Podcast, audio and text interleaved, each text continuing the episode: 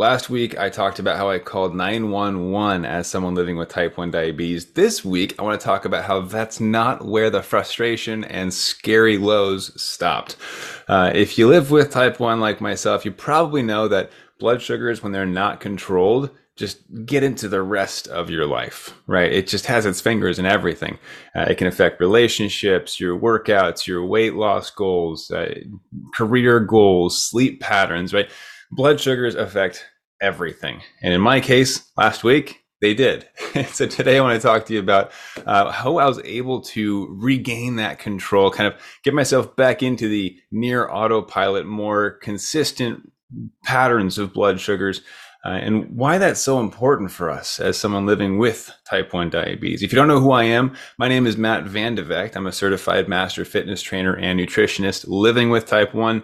And today I've got an interesting analogy for you alongside a story that I hope will help to illuminate some areas that blood sugars might be improved without too much effort and uh, what that process looked like for me. So without any further ado, let's get into our theme song. And I got a story for you.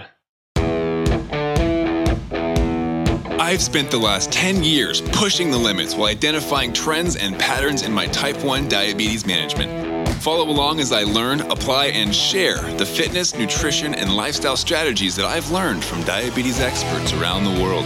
The real question is how can we live fearlessly with diabetes while maintaining stable blood sugars? This podcast is here to give you the answer. My name is Matt Vande Vegte, head coach and co founder of FTF Warrior, and welcome to Pardon My Pancreas. All right. So at the end of this episode, I'll probably link up the video from last week in case you missed the story of me calling 911. It was very interesting. It's got a twist ending at the end too that you might appreciate. But today I want to focus on what happened after that. So I had a scary low. Everything ended up being okay. Obviously, I'm here with you now. Uh, but the few days that followed that event, I noticed that our blood sugars were still just chaotic, right? And looking back now, I can see that I had an extremely unproductive week as a result. When blood sugars are chaotic, my focus is entirely off of the rest of things that need to be focused on and it's completely focused on my diabetes. You know if i'm low i gotta go find sugar. Then it spikes i gotta take insulin. It's up and down alerts are going off. Uh, blood sugars that are not well controlled can really pull you out of the moment uh, in life but also in career goals in fitness goals all these things so, you know, I run my own business. That suffered. I was not productive, did not get hardly anything done last week. Uh, I'm training for a triathlon right now, my third one. Uh, that did not go according to plan with blood sugars going all up and over the place. I was not motivated to go exercise and potentially increase the volatility of blood sugars. You know, my eating was off. I did not sleep last week because alerts were going off. Turns out I also had a faulty CGM sensor, so it was giving me fake lows even when I wasn't low, but then later on I was low. You get the point. When blood sugars are out of control, so does the rest of our life typically fall into that same position. So, what I wanted to share was a bit of how I got back on track and how the last few days, being 100% time and range for days on end, have been some of my most productive days in months. I feel great. It doesn't even feel like I'm working or exercising or making good food choices. It's just falling into place. And I wanted to start with a little bit of a, an analogy, a metaphor to help kind of give you this example. See, when we're diagnosed with type 1 diabetes, it's kind of like you're on a, a commercial flight headed to a vacation spot, right? And in the middle of the flight, uh, the the announcer comes on the PA system or whatever and announces that the pilot has had a seizure. And there's no pilot. And they're going to pick a seat at random to fly the plane and get us there safely. And congrats it's us right? It's you. And the goal then of course is to keep everybody safe but to also land the plane. Now before i get into the rest of the story because i know it's uh, it feels like it's off track but i promise it's about blood sugars I want to know in the comments if you're with me on YouTube, if this were to actually happen, like if you had to fly and land a plane, do you honestly think you can pull it off? Like, I really want to know this. Let me know in the comments below. Could you pull it off? Could you fly a plane and land it without any formal training or instruction or tries beforehand? And I'll tell you, I do actually think that I could pull it off. So that's my own version. I think I could. Uh, but I would love to know if you think you could. So let me know in the comments. Do you think you could actually fly a plane and land it under emergency circumstances? All right, now back to the, the story while you're typing that out. So imagine in this situation, you were called upon as the sole passenger who must fly and land the plane. And as soon as you sit in the cockpit, you know, the hundreds of buttons and switches and levers that you've got in front of you, and they're like, okay, go. keep us safe. And you're like, I would love some instruction first. And they're like, oh, right, right, of course, right. Here's the joystick. This is how you steer. Um, here's the accelerator, and here's the brakes. Got it? All right, good. Get us home. And you're like, what? That provides next to no context into how I'm going to fly this thing. And that, my friends, is exactly how I felt when I was diagnosed with type 1. It's like, hey, you're going to fly a plane. I'll tell you the absolute bare minimum. Not going to teach you how to land or anything important, just how to stay in the air, right? This constant balancing act. You know, they give you an insulin to carb ratio. You might get the proper medications. I was not given the proper medications on my diagnosis day. Thank God my family works in the hospital system. They knew that I was missing my long acting insulin. it's like, what? And they made me go back to the hospital. Uh, so you may or may not have been given a full set of tools to complete your life with type 1 diabetes, right? A lot of times you're taught just how to keep everything in the air and balance it all, but you're not quite taught how to live your best life. So in this situation, right, you're like, all right, I'm flying a plane now. I don't know how I'm going to land this thing. Um, hopefully, nothing goes wrong because I have no idea what the other 900 button switches and levers do in this cockpit. So, we're just going to see how this goes. And a lot of times, that's life with diabetes. And the issue that I ran into last week was alerts started going off in the cockpit, right? Levers needed to be pulled that I didn't know about. Buttons are flashing and alerts are going off my blood sugars were all over the place. It felt like a reactive mess where I was always seeing a light go off and then reading the manual. Oh, what do I do? Quick, do that. You know, and when you're living like that, diabetes can suck all of your attention. My uh, relationship suffered. I wasn't as present with my daughter because I'm always like, oh, am I going to go low again? Uh, and last week I actually did go low again. It was quite frustrating. Uh, you know, these workouts that I'm supposed to be doing for my triathlon, I'm noticing hesitation because I'm like, what if I don't get to complete my full workout? You know, what about insulin on board and all these things? So all this, these things, these thoughts running through our heads can pull you out of life's beautiful moments that we get to live, but with type 1 it can be distracting to say the least right so the next thought process is if you can't learn beforehand is learning in the moment so while you're flying the plane you're reading the manual you know in between adjusting the steering stick. like, okay, where's the landing gear? How do I do that one? That sounds important. How do I connect with the control tower when I'm close to tell them I need help? So, in trying to figure out diabetes as we go, it can feel like a losing battle because a lot of times we don't get the information until it's too late and we have to react, right? When blood sugar starts skyrocketing, oops, I messed something up. Quick, I got to give insulin. When blood sugars are plummeting, oops, I messed something up. I need to eat sugar. And it can feel like you're just chasing these up and down numbers all day, all night, and it's exhausting. Okay. So, with the plane analogy, to my understanding, and I'm not a pilot, so I could be completely wrong on this, but to my understanding, most commercial flights, I believe, have autopilot. And I, again, I know nothing about flying planes. You know, maybe that'll be my next uh, challenge. I like to challenge myself with absurd, impulsive decisions. Maybe I'll try to learn how to fly a plane. I'm pretty sure that's a long process, though. So if anyone knows, let me know in the comments if I should try that. Uh, but you know, I'm pretty sure all of them have this autopilot feature, especially for those flights that are like 18 hours, right? They've got to. And what I imagine and again, I could be wrong here, but what I imagine that looks like is not that you just push a button and it goes. I'm pretty sure that there are some inputs required of autopilot, right? Like you probably have to input the coordinates of the destination, probably have to map out some sort of a flight path to like what mountains to avoid, or I don't know, 30,000 feet in the air, there's probably no mountains there. But you probably have to know stuff about parameters. You know, what's the cruising altitude? What are the wind patterns? I'm guessing you have to give it some information, right? Now, with diabetes, is there a perfect autopilot? No, but you can get pretty close, right? And understanding what parameters, what inputs, what equations things need to look like is going to give you your best shot at living type 1 diabetes as close to autopilot as possible. Now, it's going to start with a foundation of knowledge, which I'm guessing again, most pilots probably have. They probably have a basic understanding of all the buttons and how to use autopilot. And the reason that's important is that if for whatever reason autopilot fails, you got to know how to revert back to manual, right?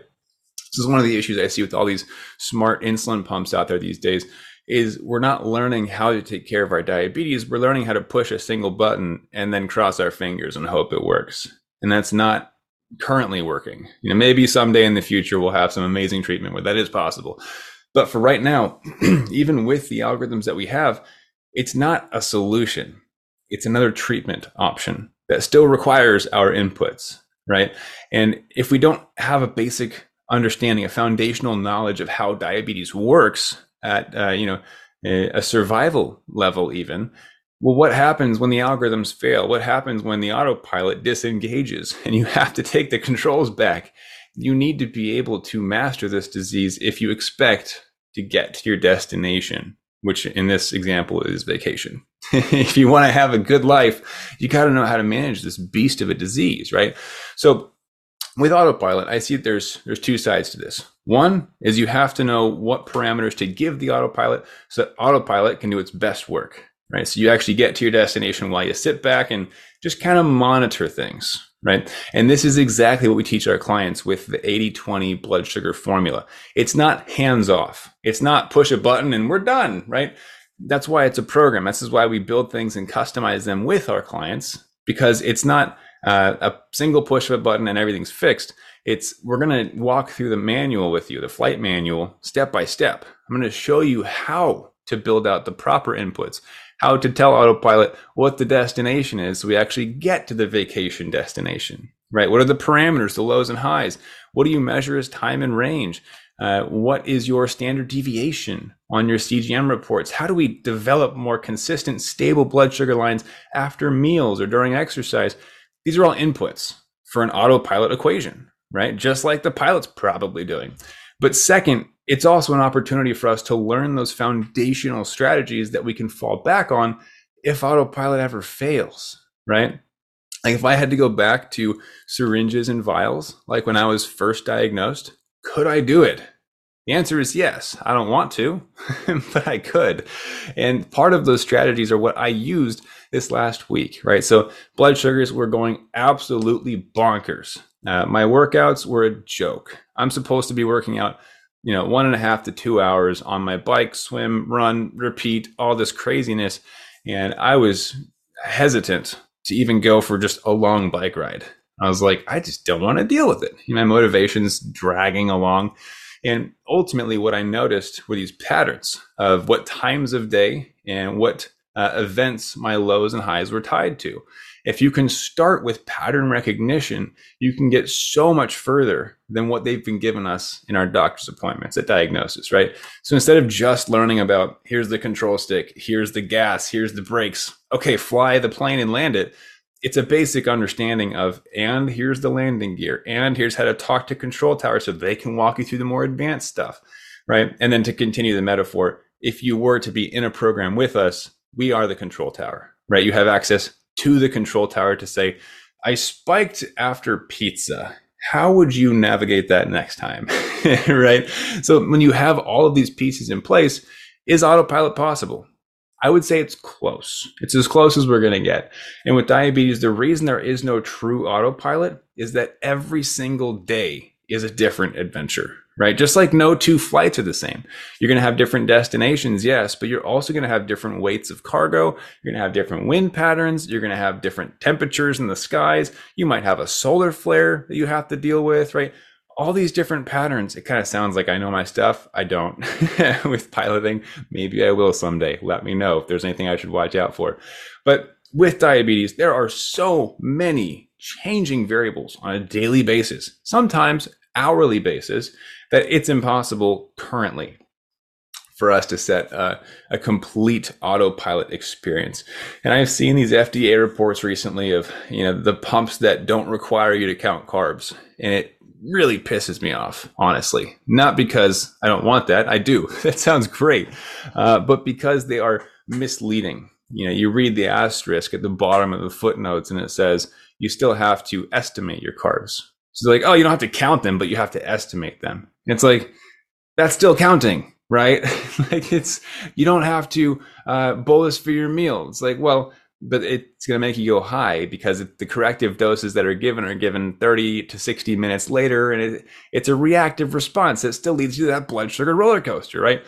The only way that you can truly accomplish that near autopilot, like almost autopilot type of control with your blood sugars is through a formula because formulas are proactive. They are predictive in nature.